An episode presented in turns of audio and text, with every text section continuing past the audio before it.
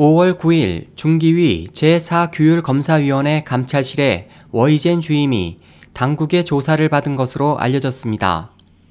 이에 대해 현지 언론들은 얼마 전 시진핑 주석이 중기위 제3차 전체 회의에서 등잔 밑이 어둡다라고 표현한 내부 문제에 대한 언급 후 왕치산이 3대 행동을 발표하고 그에 따라 중기위 내 장파 세력을 제거하는 중 낙마한 최고급 관리라고 보도했습니다. 시 주석은 지난 1월 14일 중공의 7명 상무위원 전원이 참가한 18기 중기위 제3차 전체 회의에서 부패와의 싸움은 복잡하고 힘들지만 그것을 용인하지 말고 과단성 있게 밀고 나가야 한다고 강조하고 중기위의 감독 문제에 대해 당신들은 다른 사람들을 감독하지만 누가 당신들을 감독하겠는가라고 말했습니다.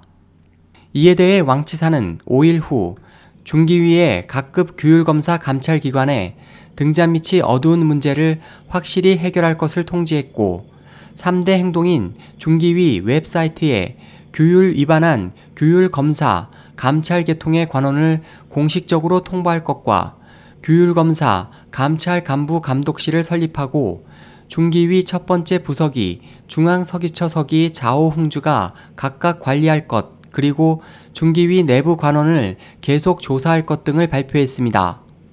지난 5월 9일 중기위는 제4규율검사 감독실 주임 워이젠이 심각한 규율 위반 혐의로 조사를 받고 있다고 발표했습니다.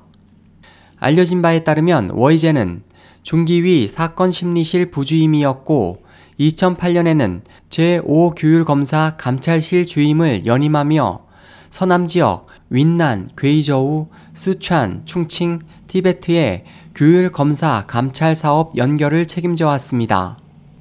왕치산과 친밀한 재신망은 한 소식통의 말을 인용해 워이젠이 조사를 받은 것은 그가 이전에 스촨을 관리했기 때문일 것이라고 전했습니다.